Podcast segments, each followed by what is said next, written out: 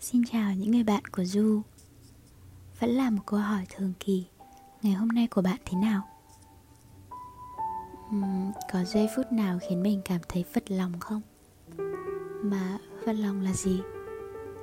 Du thì có nhiều lắm Nhiều tới mức mà không muốn mình phải phật lòng nữa Yêu những điều không hoàn hảo của Đại Đức Hemin là cuốn sách mà mình đang đọc Trong đó Đại Đức có nói Làm thế nào để giải quyết cảm xúc vật lòng Phật lòng là một cảm xúc khá kỳ lạ. Nếu bộc lộ ra ngoài, ta sẽ dễ khiến cảm thấy mình nhỏ nhen. Nhưng mà nếu cứ im lặng không nói, Thì cảm xúc này sẽ liên tục bị dồn nén khiến ta mệt mỏi, Không biết cư xử sao cho phải cả. Tuy nhiên thì dù là người tinh ý tới mức nào đi chăng nữa, Cũng khó lòng đọc được ý muốn thực sự không bộc lộ ra bằng lời nói của chúng ta, Bởi vì chúng ta đâu thể đọc được suy nghĩ của người khác.